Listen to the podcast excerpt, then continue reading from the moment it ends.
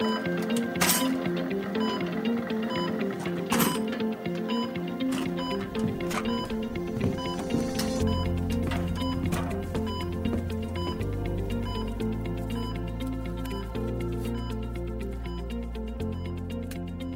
right, everyone, let's call a timeout. This podcast is proudly sponsored by the Medical Indemnity Protection Society, the indemnity partner of four out of five healthcare students. It's free to become a student member. For more information regarding MIPS student membership, please visit qr.mips.com.au. Hi, everybody. Welcome to the Timeout. My name's Ganesh, and I'm joined today by Dr. Pecky De Silva, vascular and endovascular surgeon based in Sydney. She's also the chair of Younger Fellows and the deputy chair of the Women in Surgery Committee at RACS.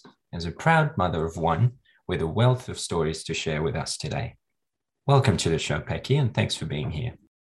Thank you so much for having me. So let's start with your specialty. Can you tell us a little bit more about what you do? So I'm a vascular surgeon, which means that we operate on all the blood vessels uh, in the body except for the head and the heart.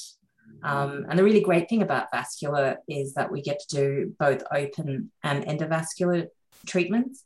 Um, and especially in Sydney, where I am, we tend to do quite a lot endovascularly, which is with balloons and wires and things, minimal access surgery. The scene basically changes. The technology is changing so much, and there's so much to learn and so much to do.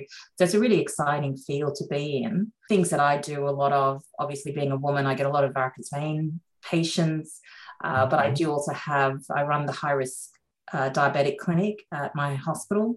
So I've got an interest in diabetic foot. Um, obviously, we also do things like aneurysms um, and then just weird things that sort of pop up vasculitis, people with weird diseases. Um, yeah. And obviously, lots of people with swollen legs find their way to my to my rooms. Yeah, we, actually, we can't wait to talk about all of this a bit later today. But thanks for that overview. Um, for now, we'll move to some warm up questions to get us going. Um, the first of which is do you prefer dogs or cats? Oh, definitely dogs. Yeah. Do you have any dogs of your own at the moment?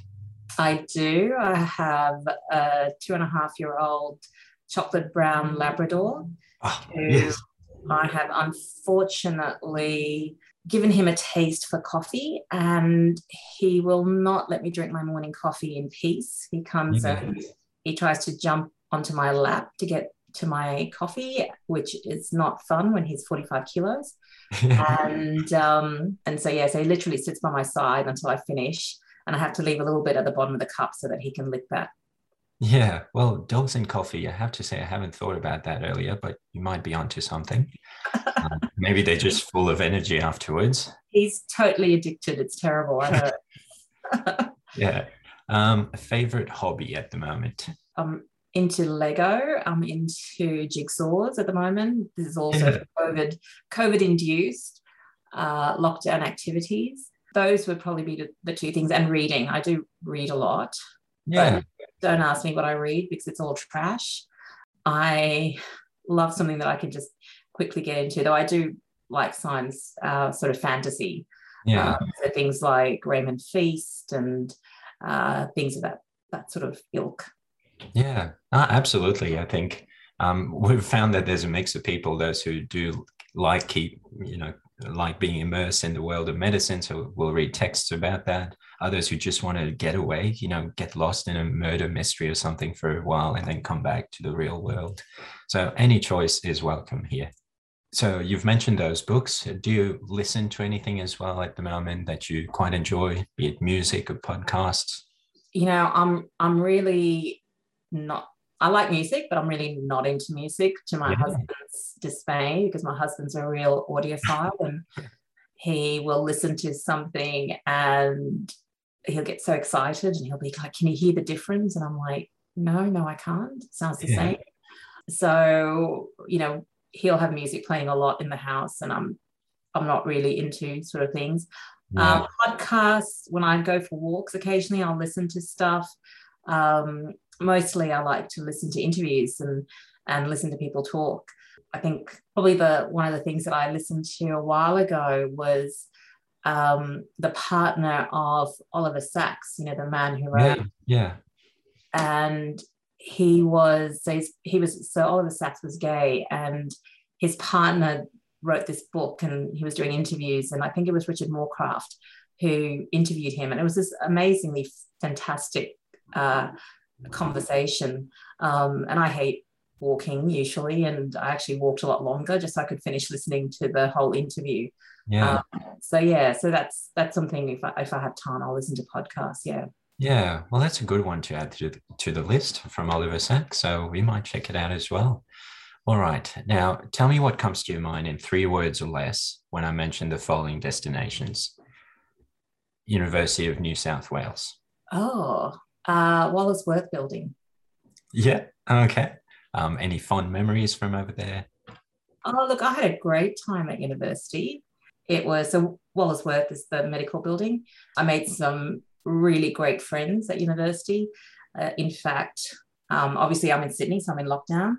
And I caught up with some of my uni friends just the other day, and uh, we were having Zoom drinkies, and we were sort of reminiscing about a few things that happened when we were medical students and and junior yeah. doctors. Um, so yeah, university days were fantastic. I really enjoyed them. I um, so I actually didn't get straight into medicine, and yeah. I did a bachelor of commerce, majoring in hospitality management and marketing.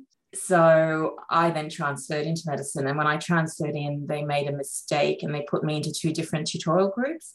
And so when I went and said to them, "Oh, look, you know, you've put me in two groups," they said, "Well, you choose whichever tutorials you want to attend." And yeah. so I was the first, I think, part-time medical student because what I did was I got all my tutorials onto sort of two or three days, which meant that I only had to go to university three days a week. So it yeah. was days, but it meant that I had then two days off. So except for one biology lecture, which I used to skip, we went. Yeah. All right. Next destination, Edinburgh going to say Edinburgh Castle. Yeah. Um, or Calton Hill, but they're both, oh, they're both two words. I don't know. Yeah. Uh, that's okay. I mean, there's a reason why we mentioned Edinburgh, which we'll get to a bit later as part of your training journey. Um, and but before we do, there's a last destination that we want to get your thoughts on: Singapore. Oh, food. Uh, food. Fantastic. so yeah. Yeah. Now, in terms of another warm up question, and I think you might enjoy this one, which historical figure would you love to sit down and have a chat with and why? I'd really like to know who Jack the Ripper is. Wow. Yeah. Fantastic choice. So, you know, as long as it was kind of like one of those Hannibal Lecter, like Silence the Lambs, where he's behind like a glass cage and can't actually kill me, I think that would yeah. be really interesting to actually find out who Jack the Ripper was. Yeah, there are so many rumors and conspiracies now about you know who he or she might have been. Right. So yeah, so that is one of the things that I do like to do is I do like to watch TV. So Criminal Minds is probably one of my favorites, and yeah, reading about serial killers and things. That's one of my other things that I enjoy doing. So yeah, yeah finding out who there was was that would be good. Yeah.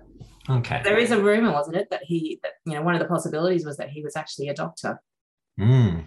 Yeah, I've heard that rumor as well. Mm. Now, Pecky, what does a typical day in your life look like? You know, it's it's hard because I have what I think is a really great work-life balance. Yeah. Um, so I have mostly every Monday off. I have every second Tuesday off, and sort of sometimes a very occasional Friday off.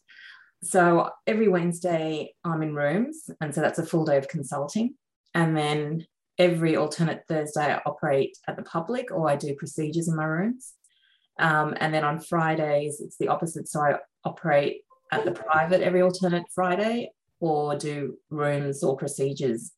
Yeah. Or if, if, I have nothing booked in, I'll have a Friday off.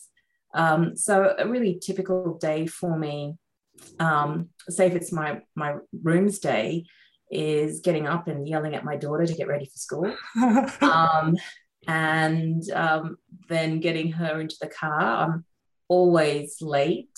So her poor report is it's always says that she's late, and it's usually a combination of her and me. Um, so I drop her off to school, and then I go to my office. and I'll do um, consulting from nine till five. And then I'll usually finish and do paperwork. And if I have patients at the private, I'll go and do an evening round and then come home. So, yeah, so it really depends what I'm doing for the day. Um, yeah. And I think that's one of the good things about surgery is that it is a combination of rooms and operating um, and doing procedures. I think most students, when you go around and spend time in hospital, and that's why it's really important to go and spend time in hospital when you're a medical student, because you really do get to get a feel of what interests you and what doesn't interest mm-hmm. you.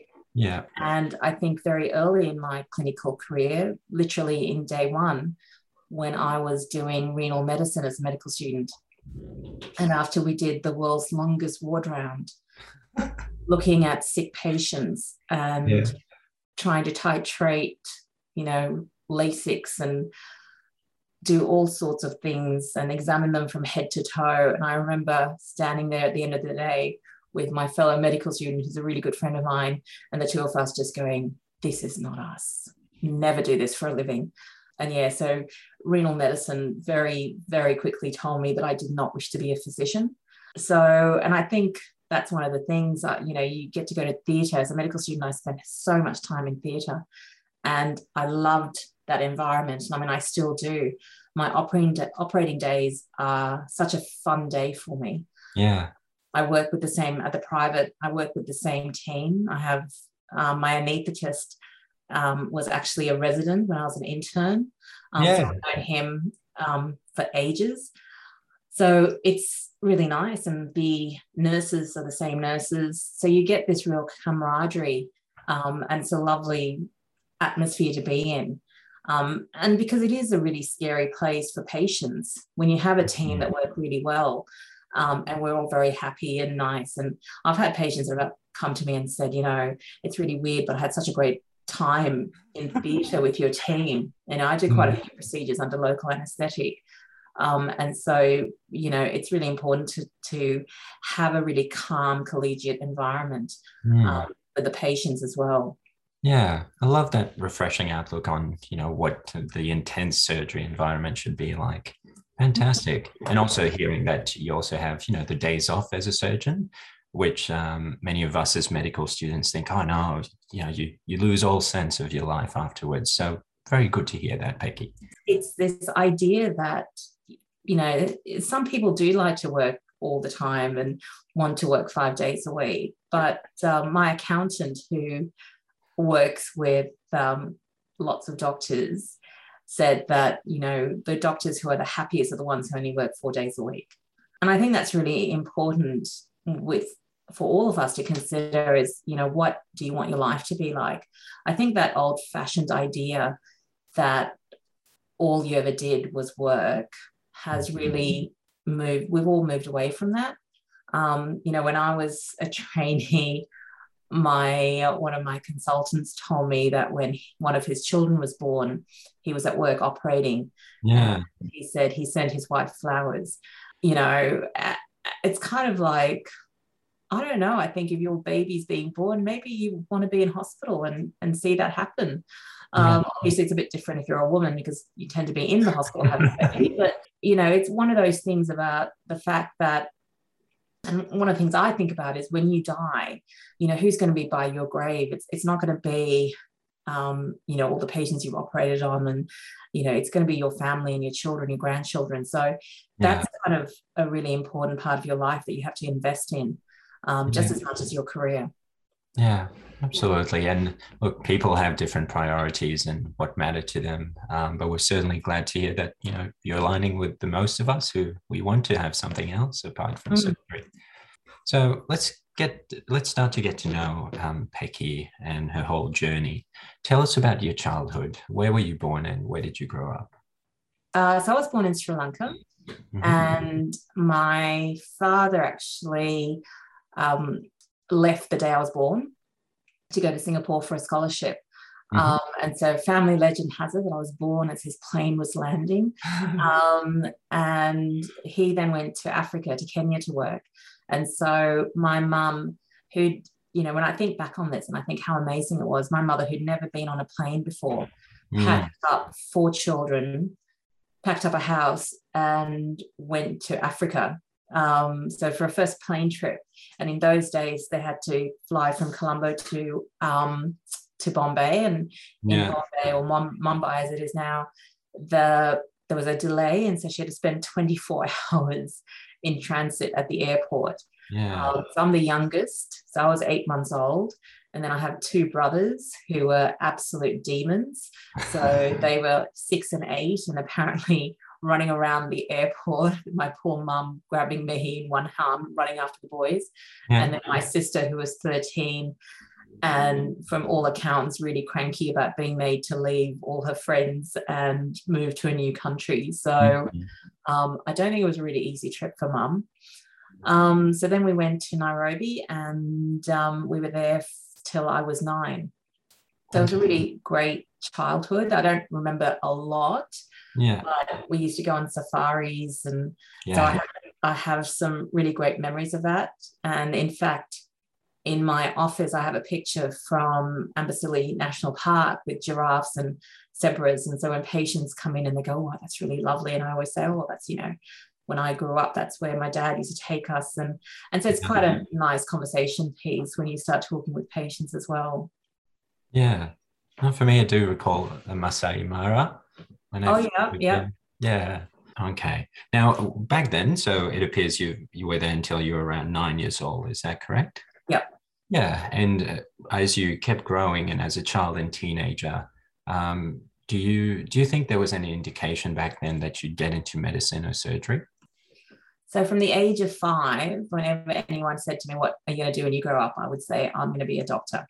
So it was, you know, there was never any doubt in my mind that I was going to be a doctor.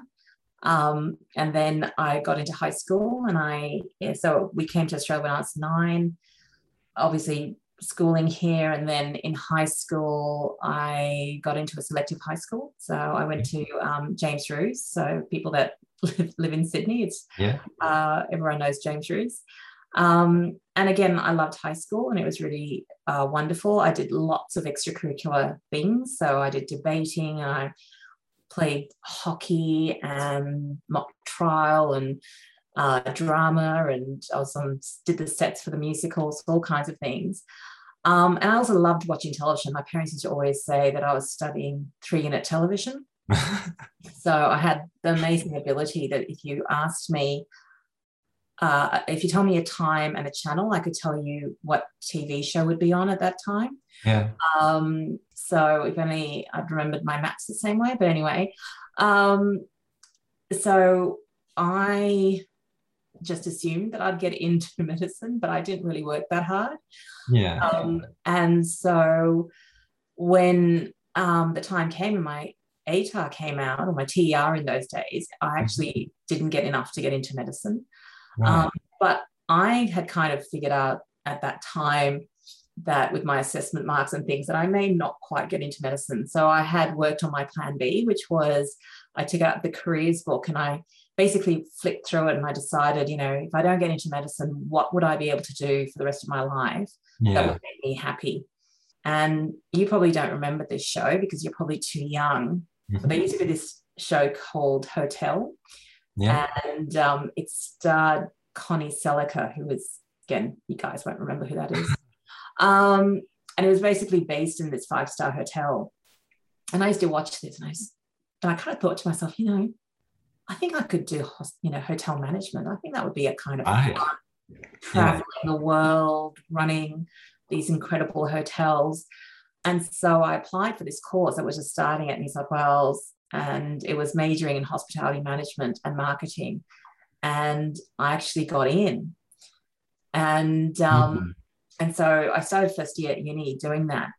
Yeah. And of course, you know, if anyone who is Indian or Sri Lankan, they will, will understand this when part of that degree you had to do some work experience and yeah. so obviously you have to apply and i remember applying for things like you know being a chambermaid or uh, you know working at a front desk my front desk was really hard to get and i remember my mother saying to me um, oh peksha this is so wonderful paying all this money for you to go to university to work as a maid so um, I think that I kind of thought about that and I thought, yeah, you're right. I really don't want to clean other people's toilets. Yeah. Um, and so I was really lucky. We did part of that degree, I did accounting and economics, which I really loved actually.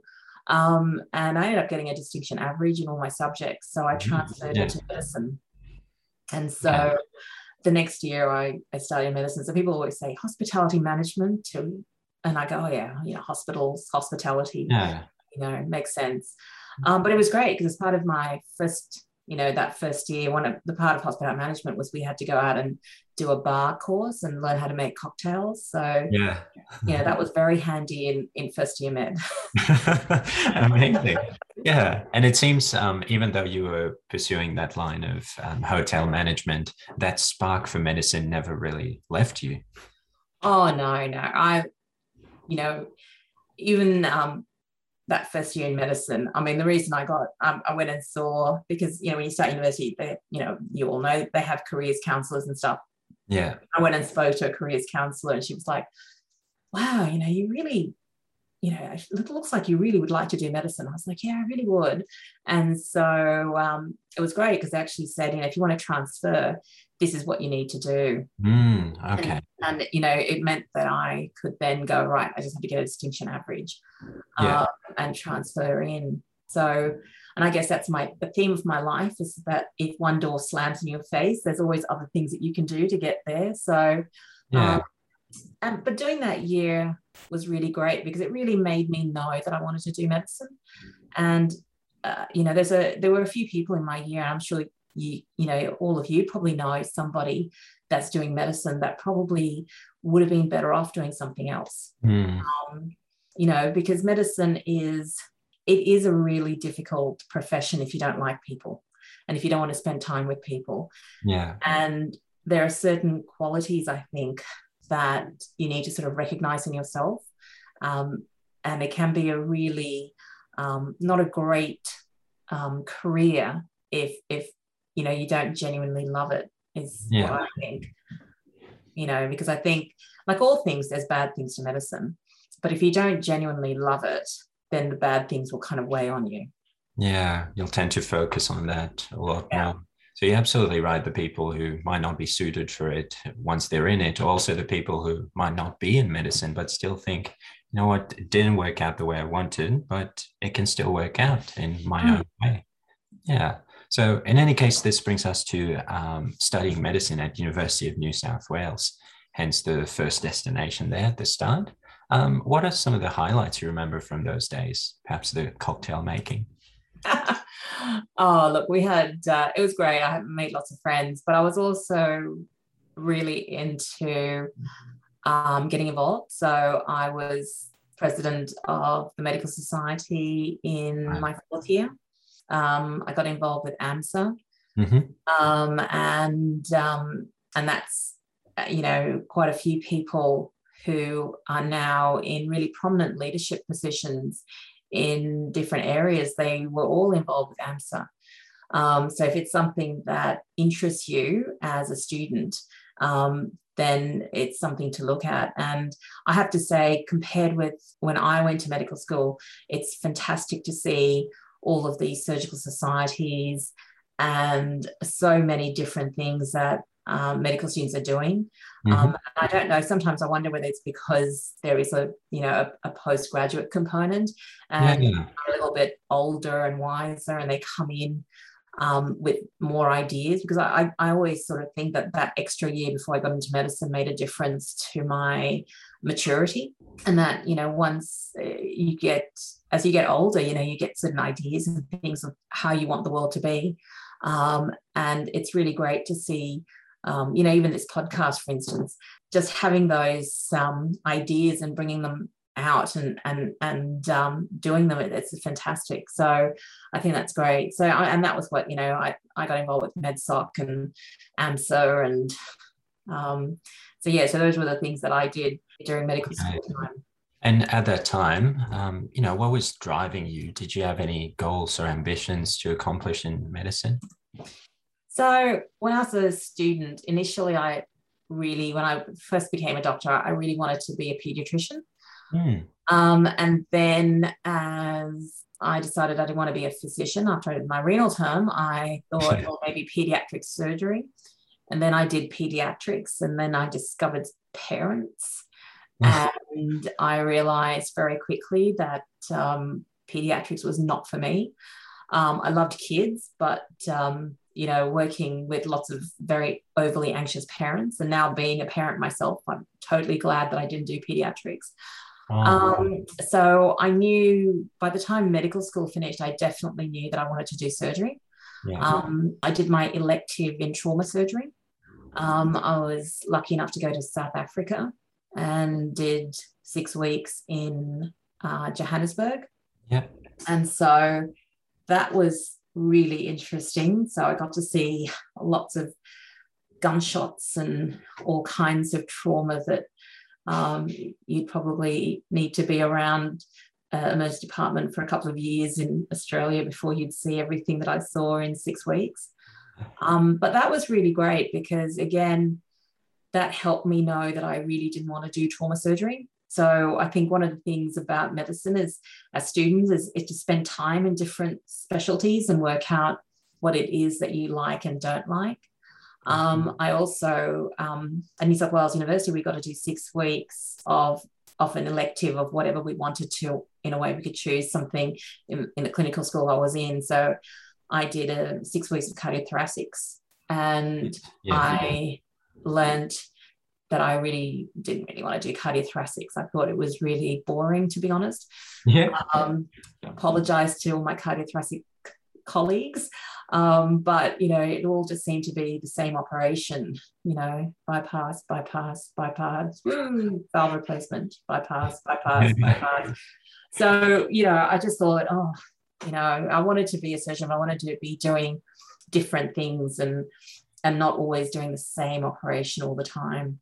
Mm-hmm. So, um, so yeah. So by the time I finished medical school, I knew that I wanted to do surgery, but it was just thinking, and at that stage, really, because you get exposed to general surgery the most, I thought that's what I wanted to do is to become a general surgeon. Yeah, so that's where we started off um, after your medical school days. Um, but while while being here, one last thought I wanted to hear from you about was in interacting with medical students these days. Mm-hmm. Um, you know, do you think that we should we are doing some things well, or are there some other things you feel we can be doing more of? You know, I think when you're a student, it is such a golden opportunity to get to go and do things. And certainly for me, I spent so much time in theatre. I was I was in theatre as much as I could be. Um, and I got to go to nearly every subspecialty theatre. Um, you know, I went to ENT, I've watched all kinds of ENT operations, decided that was not for me. I did not like to stick things up people's noses. So um, seeing a polyp removed, that was just like, oh, that was disgusting. So I was like, yep, I'm out of there. Um, I went to orthopedics. I really was not a fan of orthopedics. Oh, yeah. um, but it was great. I mean, you know, I hung up I hung out enough at orthopedics that I was able to do close reductions and stuff as a medical student. Um, and, you know, lots of suturing. I'd offer to close every wound that I could. Wow. Um, you know, I remember when I was doing my cardiothoracics term as a medical student, I was assisting one of the surgeons when he was doing a thoracotomy. And um, I mean, you know, I am quite old, so you have to remember this is quite a while ago. Probably wouldn't happen so much now, but you know, we finished operating and he like finished the part that he's done and he just unscrubbed and said, just close up. Yeah. And he left theatres and I had to like go, I had to send one of the nurses after him to say, can you just remind him that I'm the medical student? and he needs to come back because I don't know how to close a rib. Like, what do you want me to do with the ribs?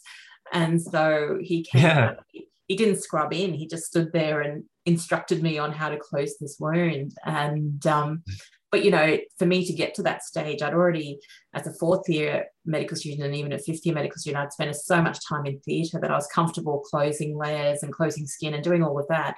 So, um, so yeah, it was just that experience. I mean, it's harder these days because there's so many people in theatre. We have mm. a lot more, and it depends where you are as well. I was lucky; I was in a Um, at that stage, I was I was a medical student at Liverpool Hospital, and it wasn't as well staffed as it probably is now. Yeah. Um, and so, you know, sometimes it was all hands on deck. So, I think it was just that experience, and I think, um, you know, if you show that you're keen, um, I did my internship at the same hospital. So a lot of the surgeons that I worked with as medical student, as a medical student, all ended up being my referees to get onto surgery. Yeah. Um, and they all, you know, I turned up on my first day, and because I've been a medical student there, everyone knew my name. Yeah. Um, it made life a lot easier from that point of view. Yeah, those are good messages. One, making the most of the opportunities you have as a medical student. Mm. And the second aspect of the relationships you can start to cultivate, you know, as you grow up, because you know, as a medical student, you'll probably be working with some of the residents, registrars, or even consultants you encounter. Absolutely. And I think that's really important. Um, you know, it, it is those relationships. So as a medical student, you know, when you go to theatre, introduce yourself. Don't be scared. Don't be shy. You know, walk up to the surgeon and, and say, you know, excuse me, my name is, you know, Joe Bloggs. Um, I'm a third year medical student. I'm really interested in surgery. Would you mind if I, you know, if you know how to scrub, say, you know, would you mind yeah. if I scrub in? It's very rare for people to, you know, people might say no, but you know, it doesn't matter, you've asked. Yeah. Um, and they'll remember you because I can tell you now, I mean, compared to when I was a student, very few students come to my theatre and ask me if they can scrub in. Really? Um, you know, and and I'm pretty good at letting people do stuff. Um, and I'm happy to teach people how to put sutures into skin and do all that kind of stuff. So it's really um, it's really rare for me to have students that want to do that. Yeah. Um, I, I mean, at the private, because we have medical students at the private, um, you know, I do operate on a Friday. So I, I sometimes think that most of the students are at the beach. Um, but, um, you know, I think if you are keen, those are the things that you could do is just to go and introduce yourself. And, you know, if you have registrars that are doing operating, um, you know, even something like an appendix, um, you know, you can offer to go in and scrub and hold the camera and mm. ask questions and and learn things um, it's really important. And if you're learning your anatomy, you know, reading a textbook is so boring. But if you go to theatre and actually look at the anatomy and, and see how things actually connect to each other and how things are related, it makes it so much easier. Um, yeah. So, look, I loved being a medical student, and I think, um, I, I mean, I spent a lot of time at the hospital. We were students. We so at Liverpool, we used to actually live in, so we had accommodation. Right. And in those days, Liverpool was a little bit rough, and um, you know, you just wouldn't really go out. You know, a lot of the patients that ended up in emergency came from the local pub. so it wasn't quite yeah. a place to go drinking. Um, and so for entertainment, we used to go to ED because, you know, that was kind of like instead of going to the movies, you kind of go, oh, let's go to ED and see what's going on door. Um, and in those days, we did get a lot of trauma. I, was, I always joke that those were the days before people learned to shoot straight. So we used to get a few gunshots and things that used to come in because people hadn't quite learned how to shoot things properly. Yeah. Um, and so, you know, it was really interesting. And, and I really, I mean, and that's what initially led me to think about trauma surgery as a career. Um, but you know, all that kind of stuff. It's it's it's really it's it's interesting. It's fun, and if that's what you are interested in, it, being a student is a great time to go and do that because you know there's no expectations. Um, and if you turn up and you're genuinely interested, people will uh, will notice and mm. most people like to teach you and they'll they you know if you ask questions they will teach you yeah, well, to our Sydney colleagues, if you're listening to this, please make the most of those opportunities because we're jumping out of our seats over here. Um, all right. So, this is a great transition then to what happens after medical school, which we started discussing a bit earlier.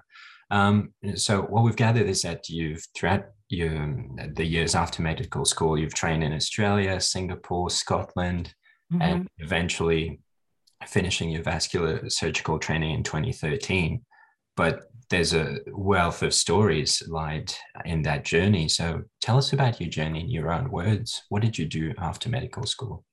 All right. So um, I stayed at Liverpool Hospital and I wanted to be a surgeon. And um, in those days, which has come back to. So that the College of Surgeons, you know, they try things and then they go back to things. Yeah. Um, so we had, so they just started what they call the basic surgical training scheme, which meant that you'd actually um, have to sit for interviews and things. Mm-hmm. And um, I did that and I got on.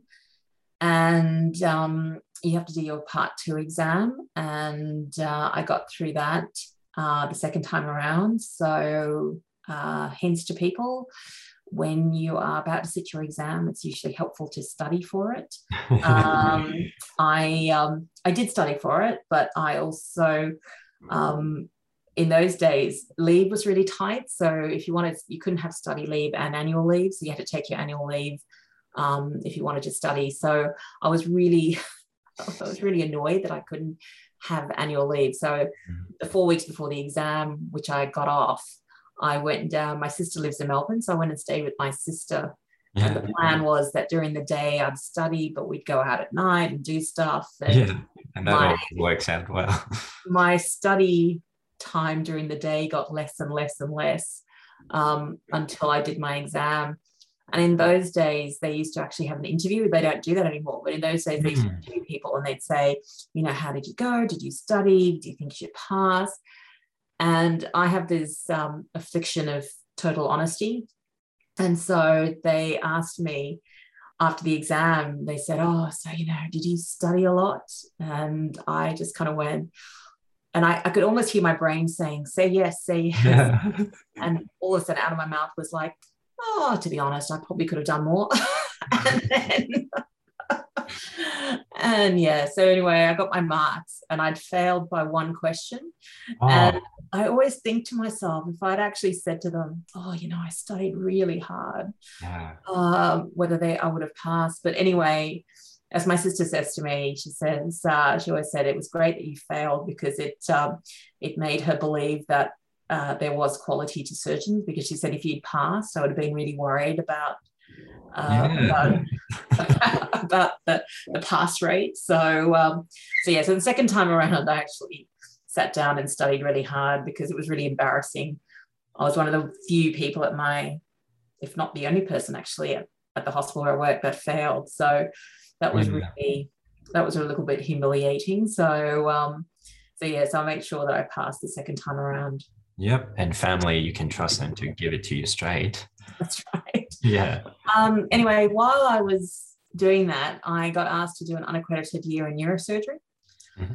And so I did, um, so I did, well, a term, not a year, but I did um, six months of that. And I suddenly discovered that I loved it. And I thought, okay, oh, I love neurosurgery. This is fantastic.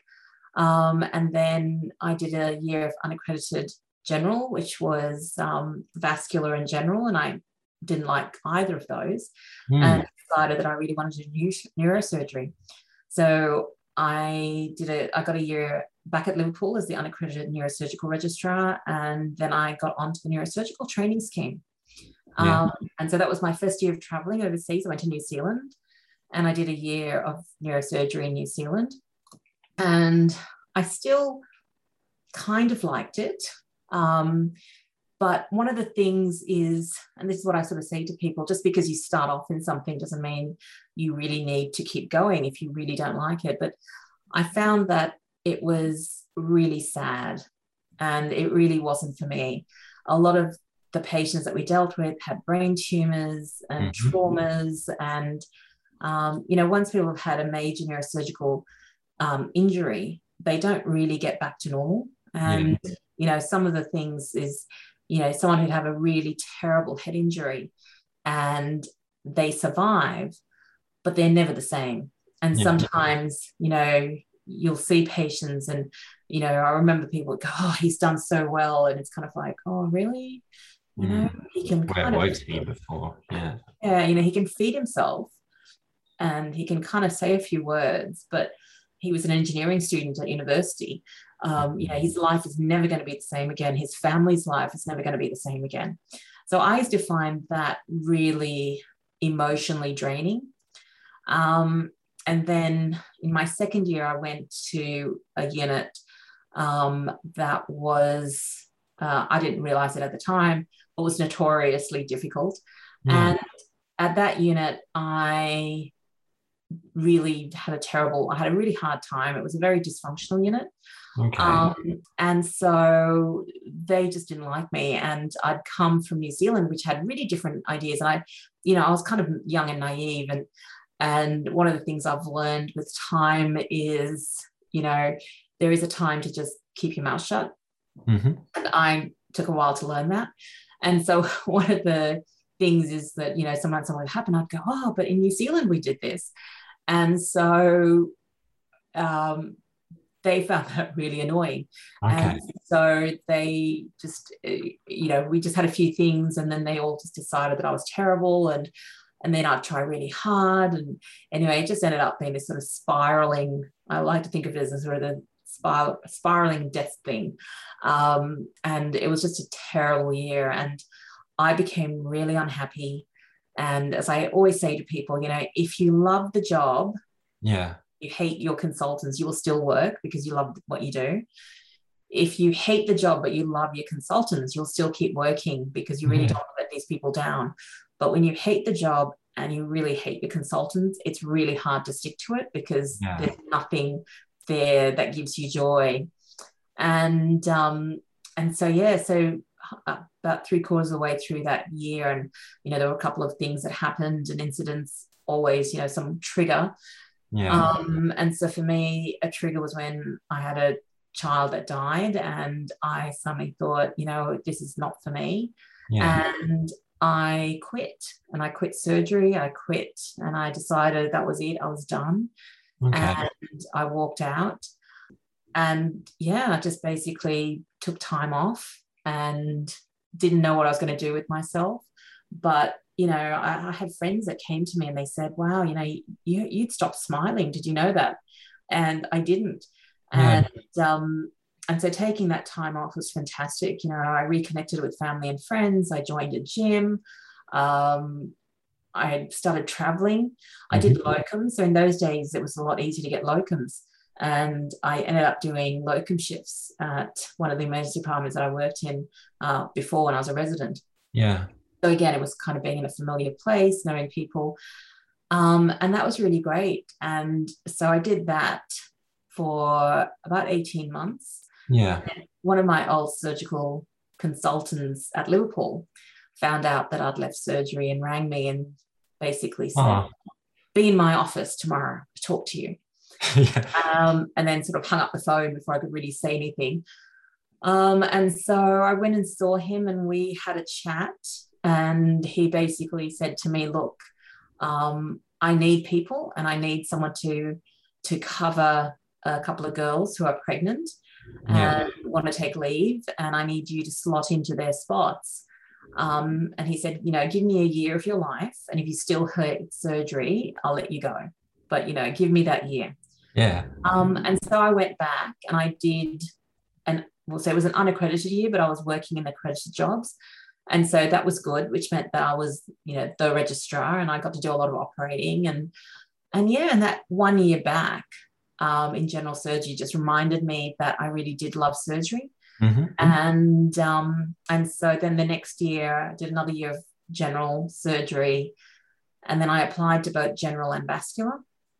And then I got onto both. And uh, vascular offered me a set two year, Okay. general offered me a set one year. And I thought, and then the set two year in vascular was in Singapore. Now, I probably haven't mentioned how much I love shopping and food. yeah. And therefore, it was a pretty easy decision yeah. to decide to do vascular. And so that's how I got onto vascular training. Um, and I did my first year, so a set two year in Singapore, hmm which was really interesting. Um, it's just the opportunity to see a different health system. Um, I think one of the beauties of Australia and, and medicine Australia is that we're all so diverse. Yeah. Um, we all come from really different backgrounds. But sometimes, even saying that, for me, you know, coming here as a child, I've only ever known the Australian health system.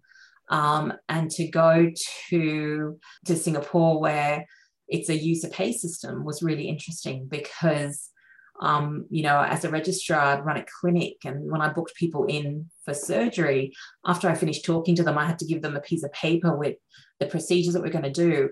And then they'd have to go to the accounts office. And the account yeah. would tell them how much they had to pay for the operation.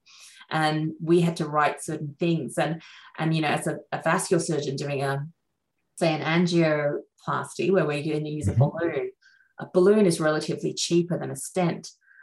Um, and sometimes, you know, if you have a complication of a balloon, you have to use a stent, but a stent's really expensive. And so if the patient has to pay for that, sometimes yeah. you'd be like, oh, you know, I might just have to balloon that again because they haven't consented to actually buy a stent if something happens. So it was a really, you know, and if you did use a stent, then you had to go tell the patient that you used something that's going to cost them quite a bit of money. Mm. Um, and it was, uh, you know, it made me feel very lucky that I, I lived in Australia and, you know, it, um, I had a patient that was in hospital for a really long time because he'd had, he was actually in hospital before I got there. Um, he'd had a ruptured aneurysm and he'd had all these complications from a ruptured aneurysm. And it was so sad. You know, he was one of my favorite patients, but his family yeah. was going to be bankrupt because of all of his costs um, you know, every time he had to go back to theatre and every time he had to do anything. Um, and there I was coming from my Australian viewpoint and going, yeah, oh, you know, you're right. He, he needs a vac. Let's just get a vac on. And then finding out that, you know, a vac change, every time he had a change of vac, his family's bill was going up. Mm-hmm. And, you know, his daughter was working two, two jobs to keep up with the installment payments and stuff. Um, and that was really eye-opening because it kind of makes you go, wow, you know, we're so lucky. Yeah. Um, and you know, sometimes you'd have patients that would come in with a ruptured aneurysm and you'd talk to the family and and they'd say, you know, oh well, how much is all of that going to cost? And you'd say, well, it's probably going to cost about this much. And they'd kind of go, you know, she's had a really good life. I don't think she'd want surgery. And they wouldn't, and they wouldn't have surgery. Um, yeah. Then, you know, you have um, older people that you tell them how much things are going to cost and they say oh no we won't have treatment because you know that money is going to come you know get taken away from my children or my grandchildren. Yeah. And so you know people made decisions about their health based on finances which we don't tend to do so much in australia. So in those days vascular surgery used to have an exchange program with the uk mm-hmm. you could go and do one year in the uk and so I'd already packed up my apartment and I was in Singapore. So I wrote a letter to the vascular board saying, you know, would you please consider sending me to uh, to the UK? Um, and so they were really kind enough to say yes, and they gave me my first choice of whichever unit I wanted to go to. Right. So uh, it used to be with um, Oxford uh, which is John Radcliffe, Cambridge, which is Addenbrooke's, or with Edinburgh, which is the Royal Infirmary. Mm-hmm. Um, I kind of,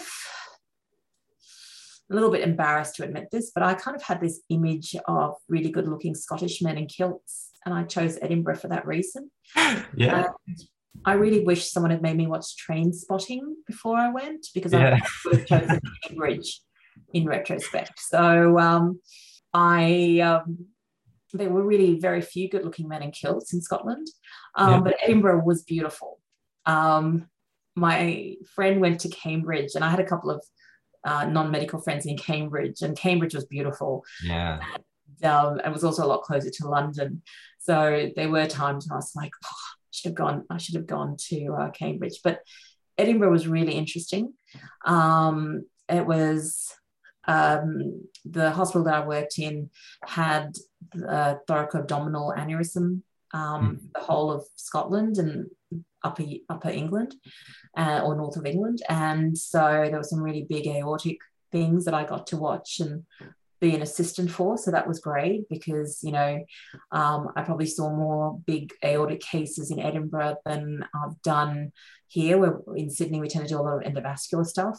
Okay. Um, so that was good and we had lots of ruptures and lots of big things and very little endovascular which for me um, you know i sort of saw so much open work which um, was good for my logbook i guess and yeah. experience um, it was a really interesting working in the nhs with safe working hours because they were mm-hmm. really strict about working hours so i it was the cushiest job i've ever done in my life um, singapore was really tough because singapore they work really hard. So, for any of you who are from Singapore who are planning to go back and work in Singapore as an intern, yeah. um, it's really hard work. So, in Singapore, you have to round every single day of the week. And when I wasn't on call, but one of my consultants was operating, I used to get called in because the theory was that these were going to be your patients. So you needed mm. to be there for the operation. So, you know, the very first Saturday that I got called in, I had this phone call from a colleague and she's like, oh, you know, the professor's operating. And I was like, great, thanks for letting me know. and she's like, no, no, you need to come in. I'm like, but you're on call. And she's like, I know, but you need to come in. I'm like, but I'm not on call. And she's like, but you need to come in. And I'm like, I don't understand. And she's like, it's Singapore. and I was oh, like, ah, okay. okay. Um, so that was interesting. Whereas the NHS was so different. So the NHS had safe working hours. And I still remember there was somebody that needed a toe amputation. And we finished work at nine. Yeah. Um, and so I rang the consultant and I said, look, you know, I think I was, it was probably about eight when I rang him. I said, look, it's eight o'clock. They say that we're not going to get him before nine, but they can get him in around 11. Um, I just want to let you know that I'll take him to theatre at 11 and do it. I just didn't want to, you know, call you later, you know, because yeah. there's me being very, I don't want to wake you up and whatever. And he's like, no, no, you have to go home. And I was like, no, no, but if I go home, who's going to do that? He goes, no, no, tell them to call me. And I was like, you're going to come in to do a toe amputation? I don't think so. Yeah. I was like, this would never happen in Australia. Um, and so um, it was really interesting. And he made me go home and I couldn't believe it. I was just, I was really embarrassed because I was like, it's just a toe. Like, I don't mind. I can read a book. Yeah. it was just like, no, no, you have to go home because if you were, oh, if someone had reported him, we would have been, the trust would have been fined. And oh, so, wow. um, so yeah, so they were really strict with the safe working hours. Yeah. You know, and I had one day when I walked in to work and I got sent home because I'd exceeded my hours when they'd done the, you know, when they counted the hours. Yeah. So I turned up and at eight and I was sent home at 8.30. yeah. No, I'm, I'm loving the diversity of experiences, mm. nations and people you've been working with, um, which have undoubtedly, you know, helped shape you to be the surgeon you are today. Um, something else you mentioned throughout this journey over here, and something that seems to be quite important to you, is that things didn't always work out how you wanted them to be. And hence, you've described this need to have a plan B and to be prepared to do something else. Can you tell us a bit more about that and how important it is to you? Look, I think it's really important. And and you know, for me, it was that first time of not getting into medicine and then doing something else um, and then you know getting into neurosurgery and hating it and leaving um, and so if i hadn't come back to surgery i'd actually started looking at emergency medicine because again i quite enjoyed that and yeah. so i'd actually been locuming in emergency and i'd started speaking to some of the consultants about getting a job. And you know these days it is really competitive to get into surgery and there is a lot of hoops to jump through. Um, and you know all of us come you know senior consultants we see that for our juniors. And yeah. and, you know i love surgery. I love what i do and i want everybody to do what i do but the reality is is that you know there are going to be a group of students who love surgery want to do surgery who may never get onto a surgical training scheme mm-hmm. and it's really important to make sure that as you go through that you are looking at all the other opportunities that are available in medicine. Um, you know, there are so many different careers that you don't always get exposure to as a student um, that it could be, you know, incredibly interesting. Um, and that's one of the things I always say to students: you really have to go into hospital and you have to look at these opportunities to go to different areas and, you know, find out what a nuclear physician does and go to theatre spend time with the anaesthetist and you know go down to pathology and see what the pathologists do um, and the radiologists and all that kind of stuff because there are there's lots of things that you could do and then if you do decide that you want to be a surgeon then again like for me i mean don't sort of perhaps think well i'm going to do urology and that's it you know yeah. urology or bust because if you don't get onto urology or plastics or ent then you know, is there another surgical specialty that you could be happy in?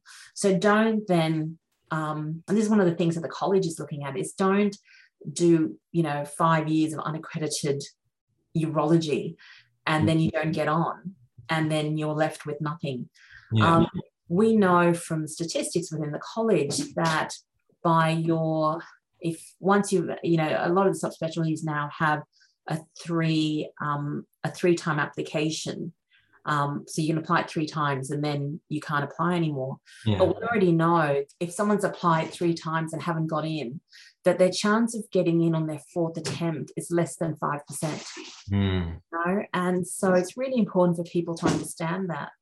Um, and and the fact that you don't get into you know into a surgical training scheme um, sometimes you know you, you just can't um, you can't sort of take it personally i suppose is the way i was going to say it is because there are so many exceptional people out there i get to meet yeah. um, so many great junior doctors when i teach CCrISP um, which is one of the prerequisite courses mm-hmm. um, and i get to meet all these people and they'll, they'll all be fantastic surgeons yeah. Um, and so it's really difficult because there is only a finite number of surgeons that Australia actually needs. One of the big areas of need, though, is the country. And so that's one of the areas that the college is looking at is about making sure we're training surgeons for the country. And part of that involves also choosing people from the country because, you know, we all tend to want to, uh, well, a lot of us end up practicing in areas where we grew up. And so you're far more likely to go to the country as a surgeon if you grew up in the country. Mm. And so that's one of the big pushes that the college is looking at. And that's not to say that, you know, if you grew if you grew up in the middle of Melbourne, that you know you're not going to get into a surgical training scheme. But it just means that you do have to think about the fact that it is really competitive. Make sure it's what you really want to do.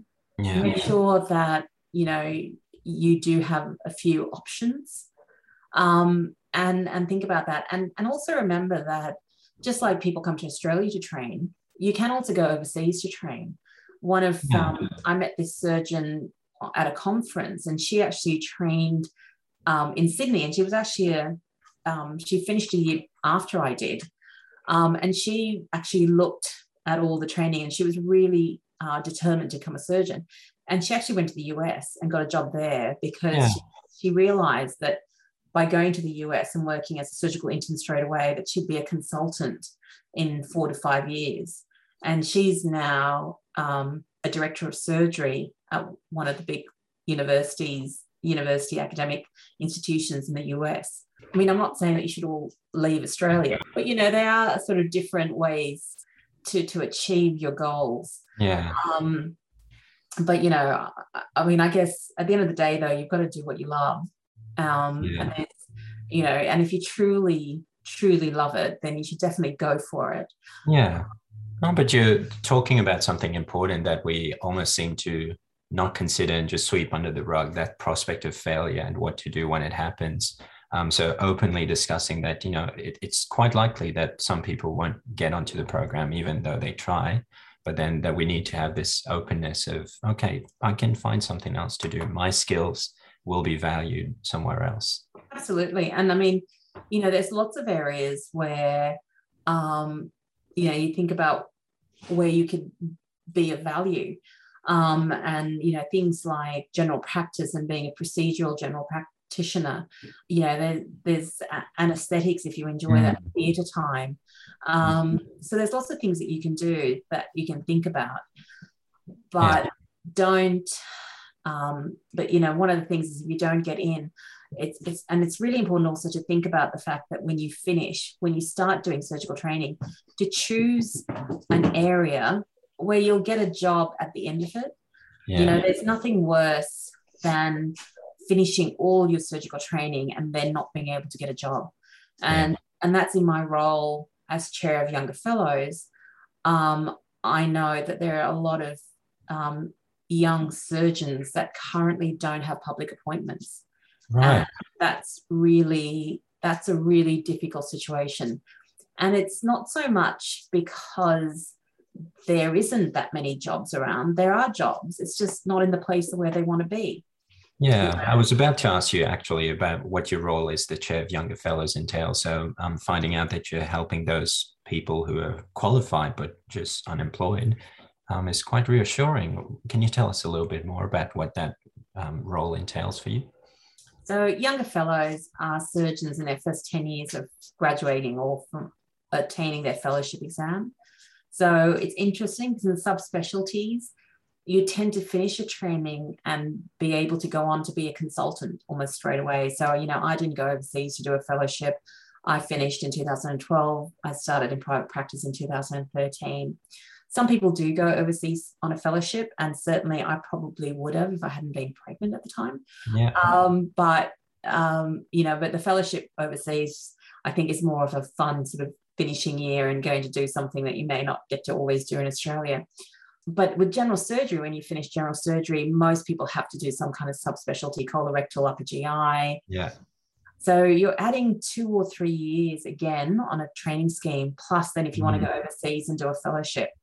So, um, so I sort of have this kind of group of younger fellows who are still doing postgraduate or post fellowship training, plus also subspecialty um, people who are already out in the workforce. Yeah. Um, and what we find though is that the more subspecialized you are, sometimes the harder it is to get a job.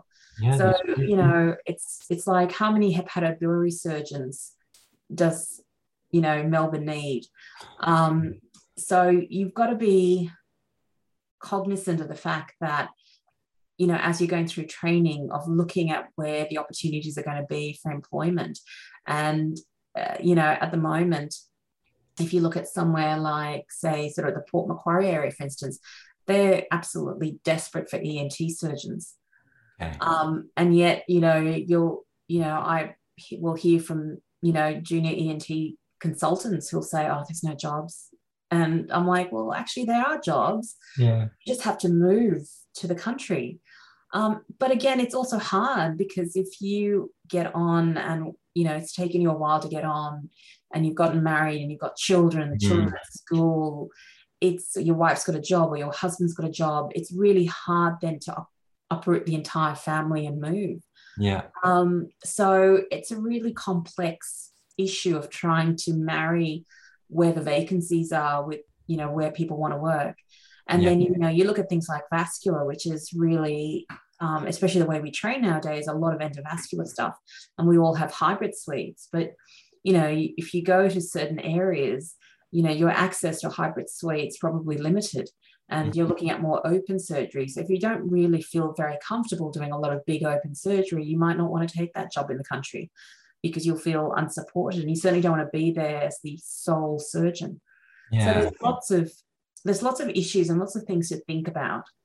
Yeah, no, and it's good to understand um, what the younger fellows are about, which is something that probably many of us wouldn't have been aware of until today. Um, the perhaps the last thing that we have time to explore might be your other role with RAC, so being deputy chair of Women in Surgery Committee. Um, so we've recently heard about the phasing out of the gendered titles, um, which is such a great initiative that even as students we're wondering about why someone called Mr. and another doctor. Um, but what else do you think we should be doing um, about the issues facing women in surgery? You know, this is something um, that's really dear to my heart. So, um, you know, I'm glad that I hope all the students do support the change in titles um, because it really is in New South Wales we're all doctors and yeah.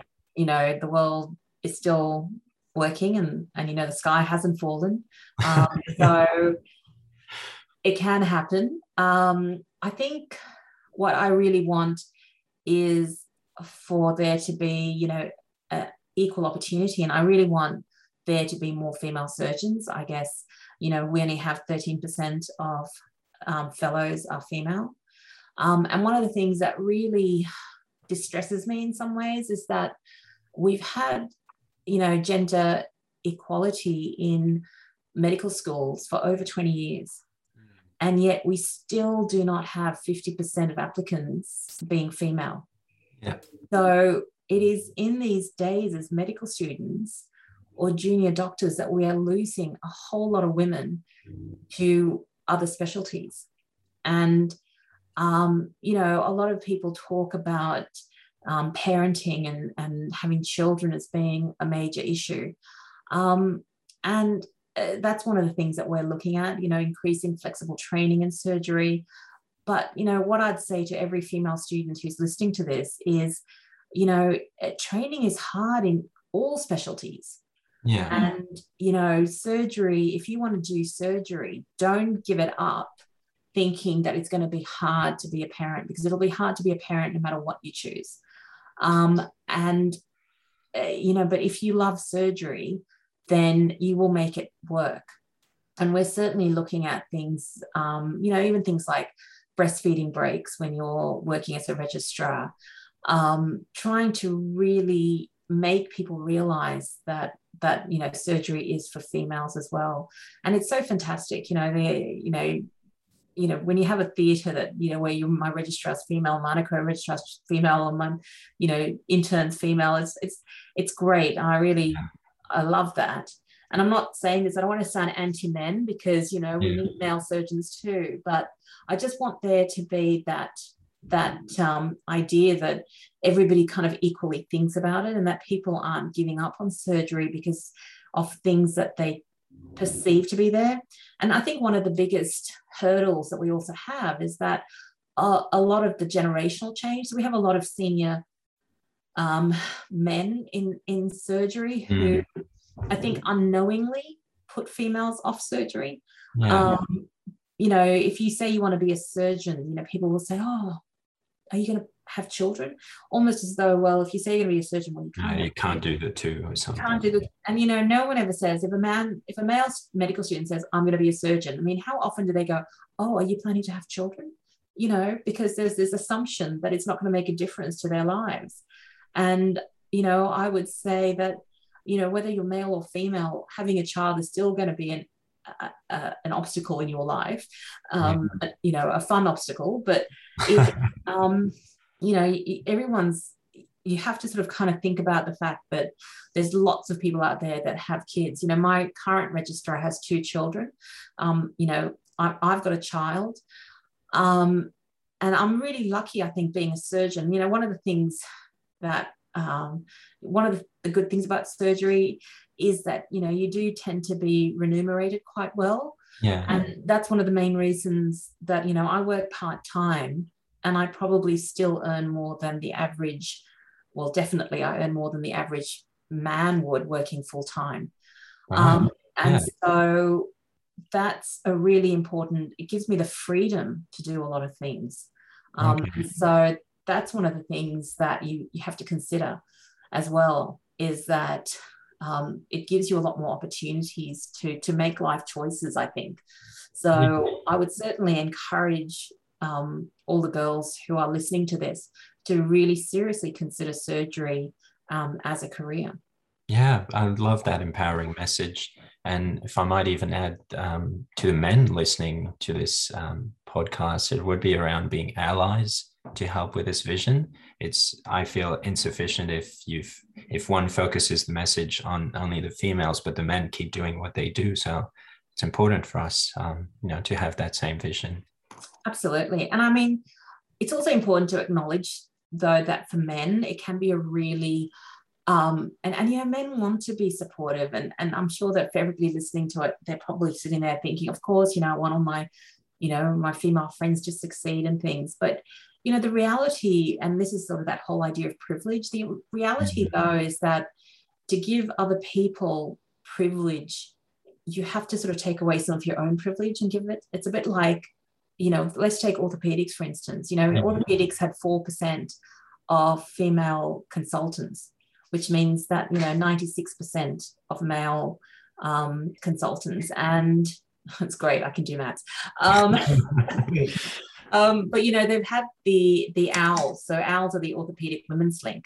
And they've been putting so much work into encouraging women to do orthopedics.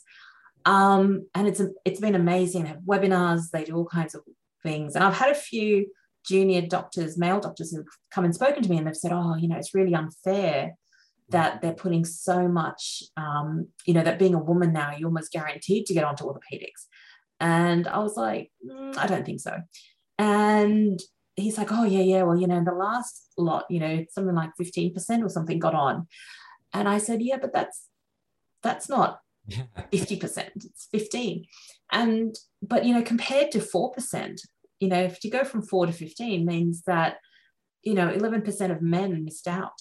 So all of a sudden, they're now going, yeah, but it's much less, much less likely for me to get in.